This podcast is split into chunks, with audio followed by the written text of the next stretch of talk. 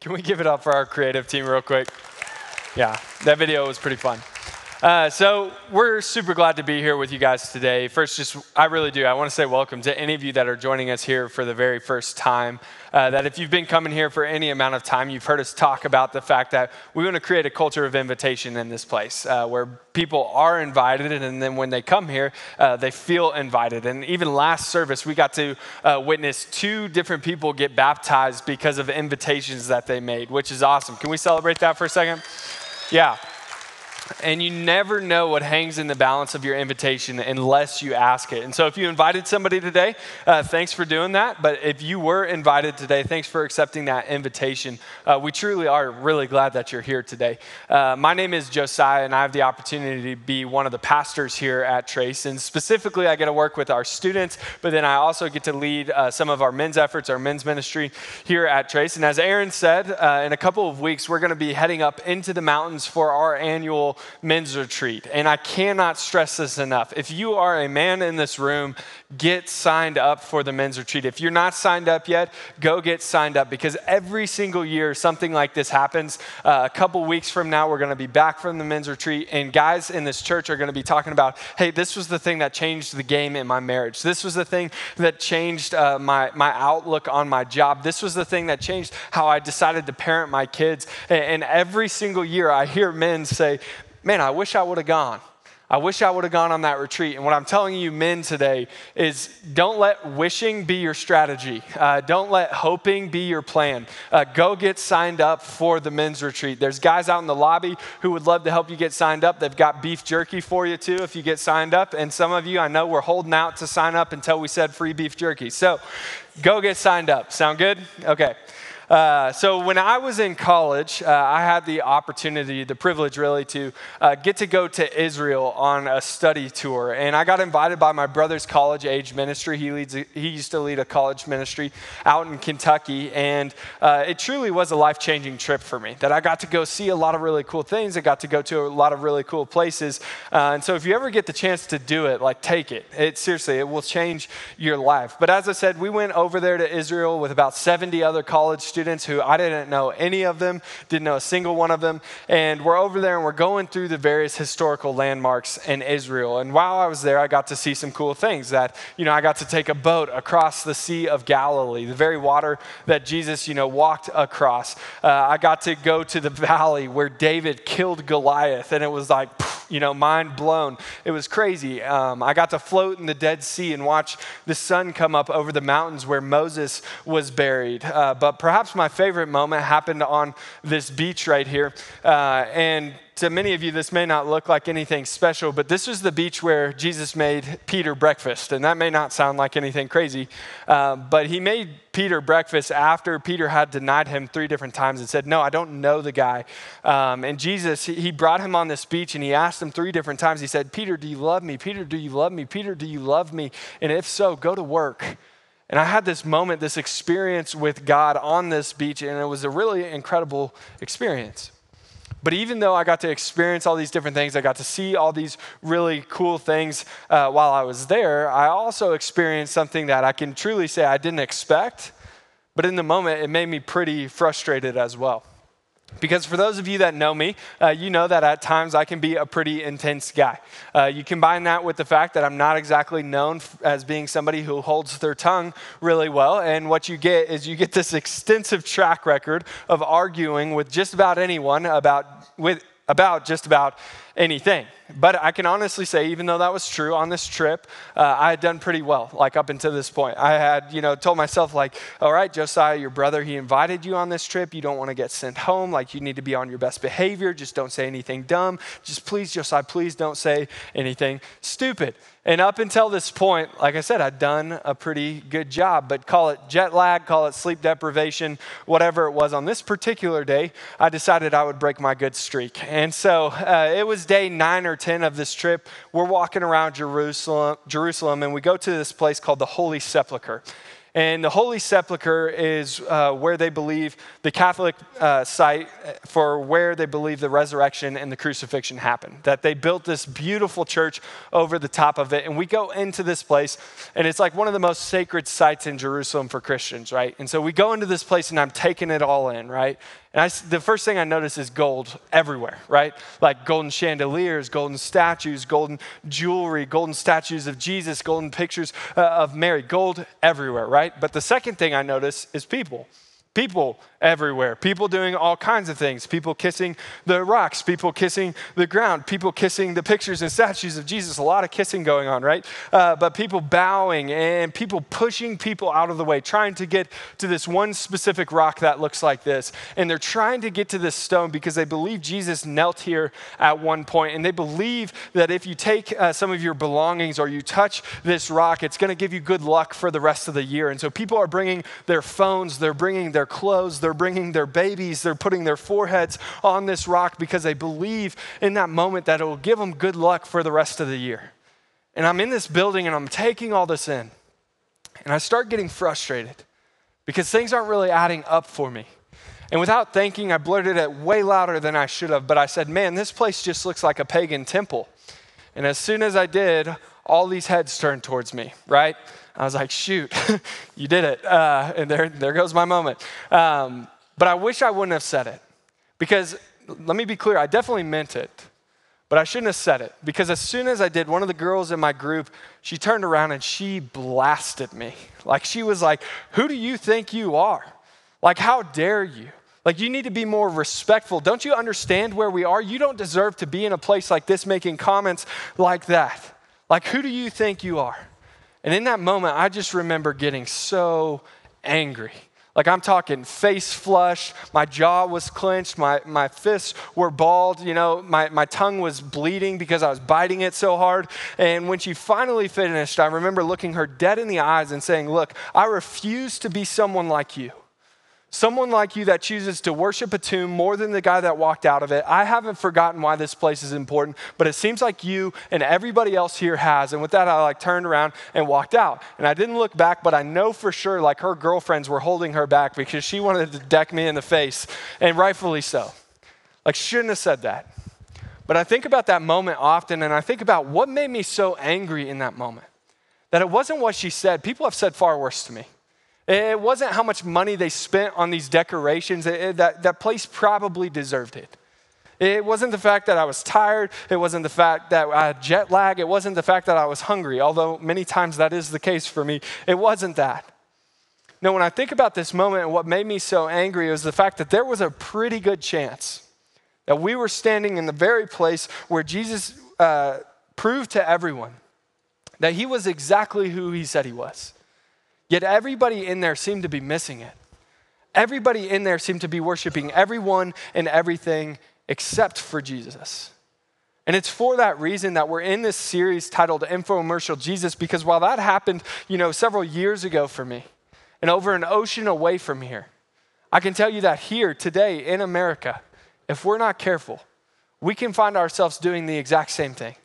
That if we're not careful, we can find ourselves worshiping everything and everyone except for the real Jesus. And that's why we're in this series called Infomercial Jesus.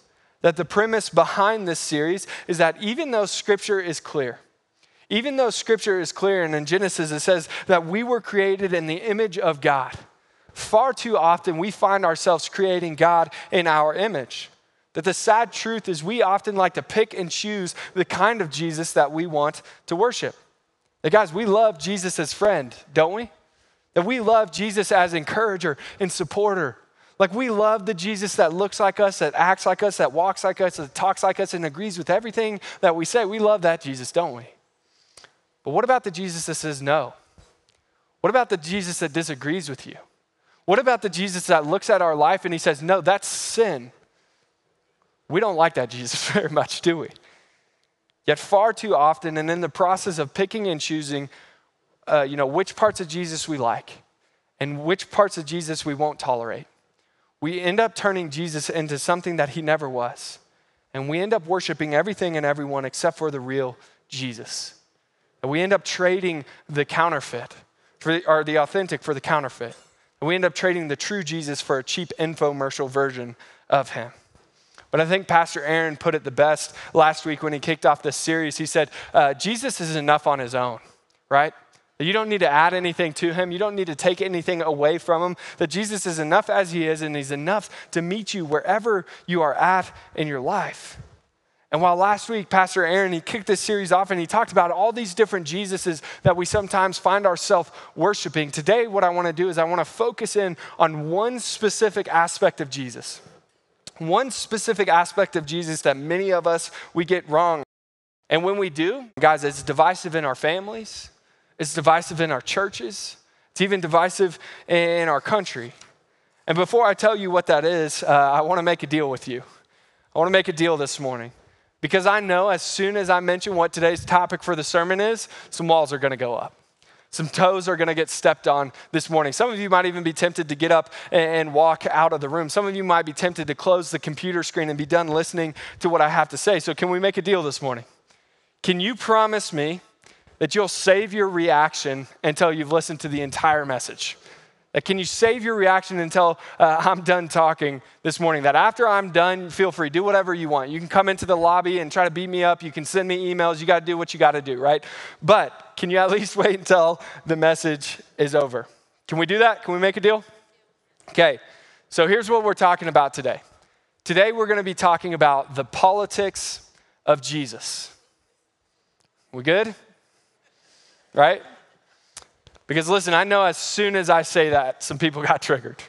I know as soon as I say that, there's so many groups of people in this room that some of you are, are like, Josiah, why are we talking about this at church?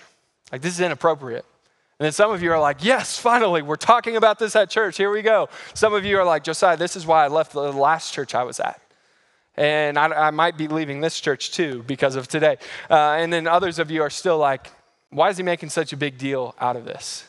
Listen, wherever you're at, whatever group you you find yourself in, uh, I know that when I use that phrase, the politics of Jesus, what I want you to hear is that it doesn't mean what you probably think that it means. That today I'm not going to be talking about whether I think Jesus was a Republican or a Democrat, okay? We're not going to do that. And while I think he was neither, what I do want to talk to you about is this that I believe Jesus is an extremely political person and that he was an extremely political person. But at the core, like if we look at what is at the core of his politics, it'll help us know uh, how we should lead our faith, our, our own politics. But it all starts with that first premise, and that's what I want to try to convince you of uh, first, is Jesus was a political person. And the way I want to convince you of that is political people, if someone is political, they have these four traits, okay? And so these four traits are these right here. The first is they do their business in public, that they don't hide it but that everything they do is to be seen by others. The second trait political people have is uh, they have an agenda. That they're not just doing what they're doing for kicks and giggles, right? They're trying to accomplish something. But then the third thing is they have identifiable followers. And this is the reason why Josiah couldn't go to Washington, D.C. and be like, hey, I'm the president now. Nobody would follow me, right? Like that wouldn't happen. But then, fourth and finally, and this is a must, they must have power. That without power, without influence, nothing they say, nothing they do will accomplish anything. That I'm telling you, if you look at any politician, any world leader, any political advocate, what you're going to find is these four traits. And what I'm sharing with you this morning is that Jesus also exemplified all four of these traits. That starting with that first one, they do their business in public, like Jesus always did his ministry in public. Yes, occasionally he would slip away and spend time with God, but by and large, the majority of his ministry was done under the public eye. That even when he's being arrested in the Garden of Gethsemane, he says as much to the people arresting him. This is what he says. He says, Then Jesus said to the chief priests, the officers, the temple guard, and the elders who had come for him, Am I leading a rebellion that you have come with swords and clubs? He says, Every day I was with you in the temple courts. Every day I was with you in public. And you didn't lay a hand on me then. But this is your hour when darkness reigns. That Jesus, he did his ministry in full view of the public. And it was part of what eventually got him killed. But the second thing is uh, political people must have an agenda. And if anyone had an agenda, it was Jesus. And he wasn't quiet about it either, that he let everybody know what he was about and what he was doing. That all throughout Scripture, all throughout the Gospels, we see these purpose statements that Jesus uses. And he uses these to show his agenda to the people that are following him. And so some of these sound something like this that Jesus says, Look, I've come to seek and save that which was lost. Or at another point, he says, I have come so that they might have life and have it to the full. They may have the abundant life. And still, other, other times, he says, um, uh, The Son of Man, talking about himself, the Son of Man has not come to be served, but instead to serve others and give his life as a ransom for many. That all of these purpose statements, they were used to, to show Jesus' ultimate message, his ultimate agenda, which was this that I am ushering in a new kingdom. The number one thing Jesus talks about in the Gospels is the kingdom of God, also described as the kingdom of heaven. That Jesus, he had an agenda and he let everybody else know what his agenda was, which led to the third thing on the list, which was he had identifiable followers. And I feel like this one's a little bit redundant to talk about, considering all of us are gathered here today, uh, you know, still learning about his teaching some 2,000 years later.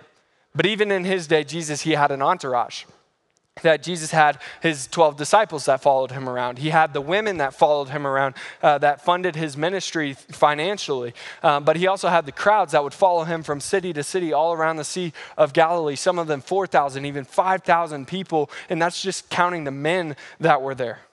But if you didn't know this, the word Christian uh, was originally used to describe a political party that Christianos is, is Greek, the Greek word for Christian, and uh, it means Christ follower, or literally it's translated little Christ.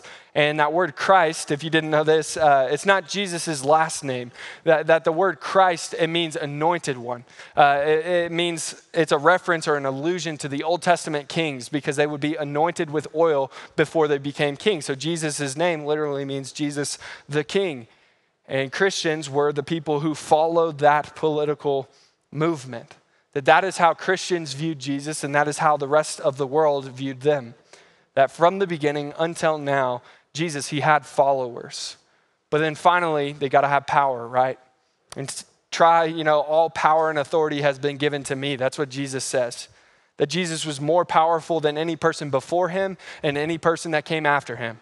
That it was through his movement and his movement alone that, that kind of overcame one of the most powerful empires in the known world, and that's the Roman Empire. That the Jews couldn't stop him, the Romans couldn't stop him. And when they tried to kill him, he just like rose from the dead and spread his message to the whole world. Like it didn't work. That Jesus, he had power. Be sure that he had it. And Jesus was all four of these things and more. That he was political to the core. But we have to ask then what made his politics different? What made his movement different? Because there were pr- plenty of politicians that came along, plenty of people who tried uh, to start these uprisings, plenty of people that died on a cross. So, what made his politics different? Because he had, uh, he did his business in public, right? He had an agenda, he had followers, and he had power. So, what made him different? And it wasn't so much that he had power as much as it was how he used the power that he had. So, Matthew chapter 20, uh, he's talking to his disciples and he says this about power. He says, But Jesus called them together and said, You know that the rulers in uh, this world lord it over their people. And officials, they flaunt their authority, they flaunt their power uh, over those under them. But then what he says next, it defined his posture for the rest of his life in ministry. But then he said, Not so with you, not so with us. That in this kingdom, it's going to be different. Instead, whoever wants to become great among you must be your servant, and whoever wants to be first must be your slave. Just as the Son of Man did not come to be served, but to serve and to give his life as a ransom for many. That, as Jesus said, there was a stark difference, a stark difference between the rulers and authorities of that day and how they used their power and how what Jesus was suggesting.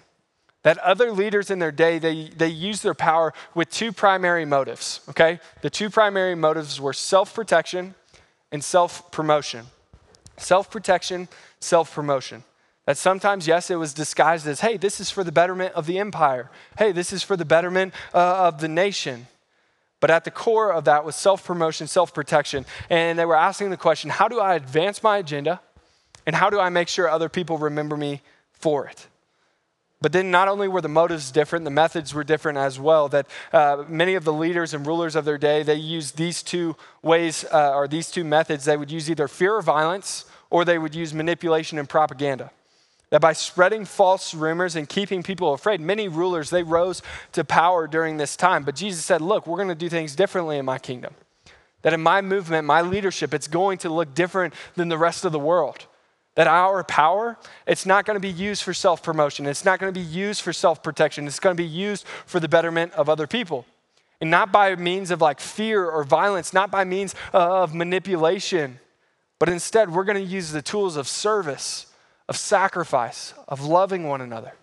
That Jesus was one of the only leaders in his day that didn't use his power for himself, but instead used it for the powerless.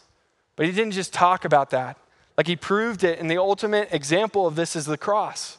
That Romans says, while we were still sinners, while we were still powerless, that's when Christ used his power and died for us, proving that he was king, giving him this position of king when he walked out of the tomb three days later that the politics of Jesus are this at its core. And if you don't hear anything else I say today, I need you to hear this. Write it down, memorize it. It's a very simple phrase, but these were the politics of Jesus.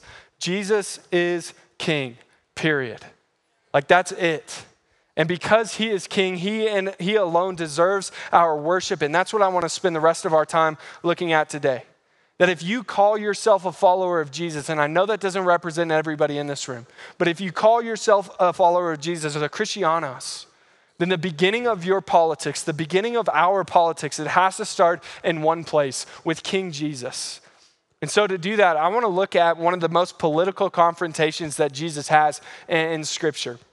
And so, if you have your Bibles, you can turn them open, turn them on. Uh, Luke chapter 20 is where we're going to be, starting in verse 20. This is what it says It says, Keeping a close watch on him, him being Jesus, they sent spies, they being the Roman authorities and the Jewish authorities of the day. They sent spies who pretended to be sincere and they hoped to catch Jesus into something he said so that they might hand him over to the power and authority of the governor.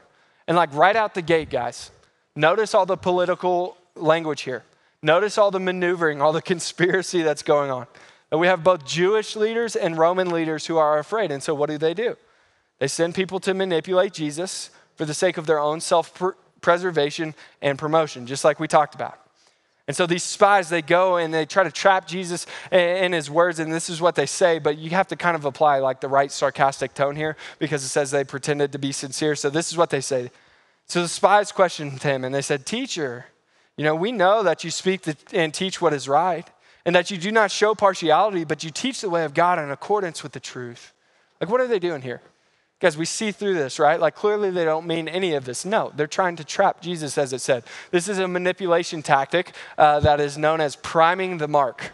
It's also known as selective honesty. That's the fancy way of saying it. Basically, this is the same thing we did when we were kids and we needed to get something from mom or dad, right? Like, mom, I'm sorry, we didn't really think that shirt looked good on you, right? That we didn't just like wake up one morning and think, hey, I'm gonna load and unload the dishwasher uh, before being asked just because I'm a good person, right? We didn't wake up and get all our chores out of the way out of the goodness of our hearts. No. Why?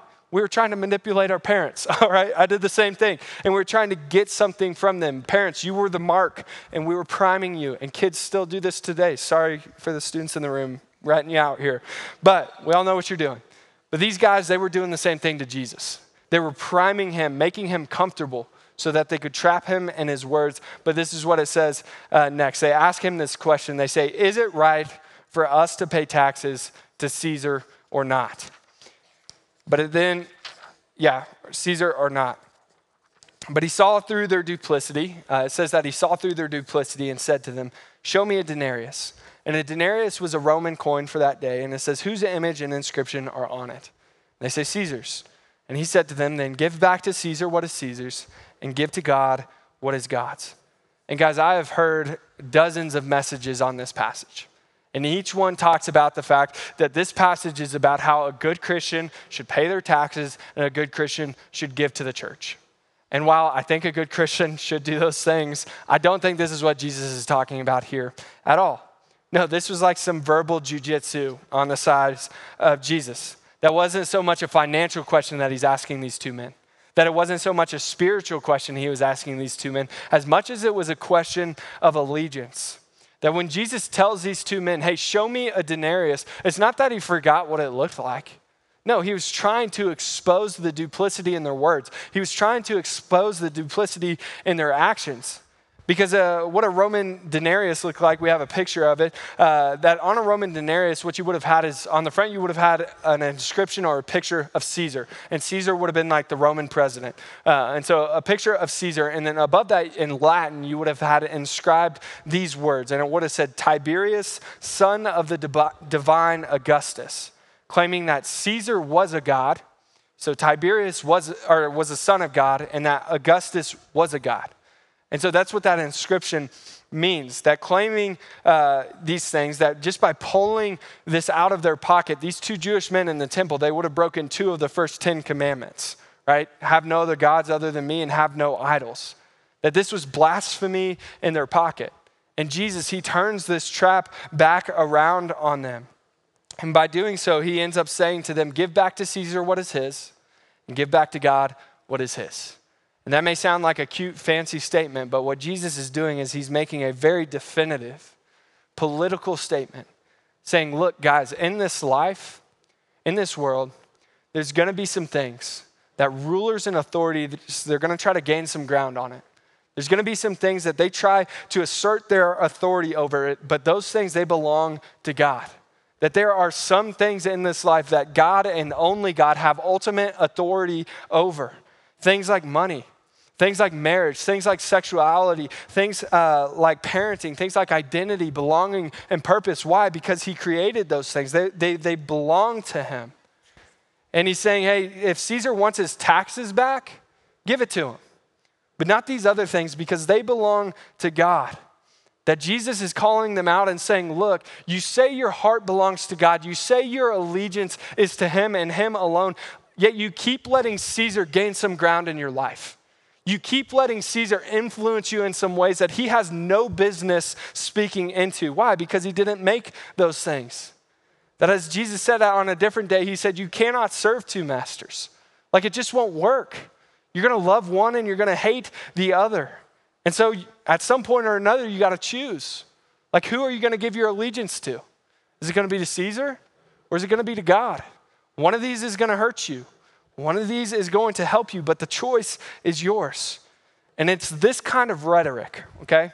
It's these kinds of discussions, it's these kinds of questions that eventually got Jesus killed. That make no mistake, Jesus didn't die because uh, of a, a spiritual disagreement.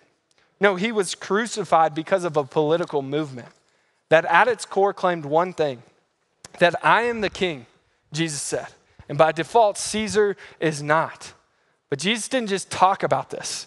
He didn't just have discussions about it. He didn't just like ask questions about it. No, Jesus proved it by predicting his own death, dying on a cross, and then three days later coming back to life. That from a very practical and personal standpoint, like if there was a guy that did that, that really did predict his death, died, and then came back from the grave, like he's figured something out that the rest of us haven't. And so I'm going to go with whatever he says because he seems to be uh, the professional on the subject. But you have to understand that it's his crucifixion and his resurrection that eventually earns him the title of king. And not just king, but king of kings, lord of lords, name above every other name. That in, Paul, uh, in Philippians, Paul, he says it this way Jesus humbled himself in obedience to God and died a criminal's death on a cross. And it's because of that that God elevated him to the place of highest honor and gave him the name that is above all other names, that at the name of Jesus, every knee should bow in heaven and on earth and under the earth, and every tongue declare that Jesus Christ is Lord. Jesus Christ is King. To the glory of God the Father, that listen to me, Jesus is friend, he's great. Jesus as encourager, Jesus as supporter, that's good.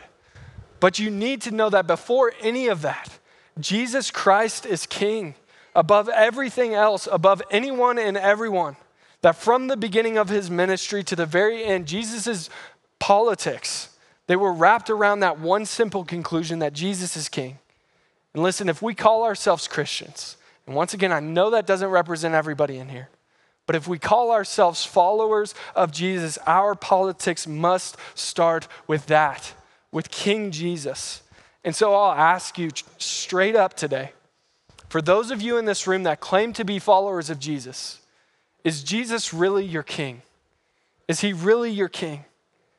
Like, if I can be transparent with you this morning, I would say, yeah, sometimes, right? That we let him be the king of parts uh, of our life. Like Jesus, he's definitely my king on Sundays, right? Jesus, he's definitely my king when I need something from him. That Jesus is definitely my king when I'm on, in here on a Wednesday night and I'm down here and I'm worshiping with all the high schoolers and middle schoolers. I'm like, yes, Jesus is my king on those days. But he's not always king of my calendar. He's not always king uh, of my finances. Jesus isn't always king whenever I say certain things to people or I treat them a certain way. But I also know I'm not alone in that. That many of us, we allow Jesus to be king of our lives on a conditional basis. That we allow Jesus to be king when it's convenient to me. And when we're praying to God, yeah, Jesus, you're my king when I'm praying to you. But when it comes to the decisions I make, when it comes to the life choices I make, like he's not king of those. Or we say, yeah, Jesus, uh, you can be king if you'll save the day. That right now in this moment, like I'm desperate, I need some help, I can't figure this out on my own. So, yes, Jesus, I need you to be king in this moment.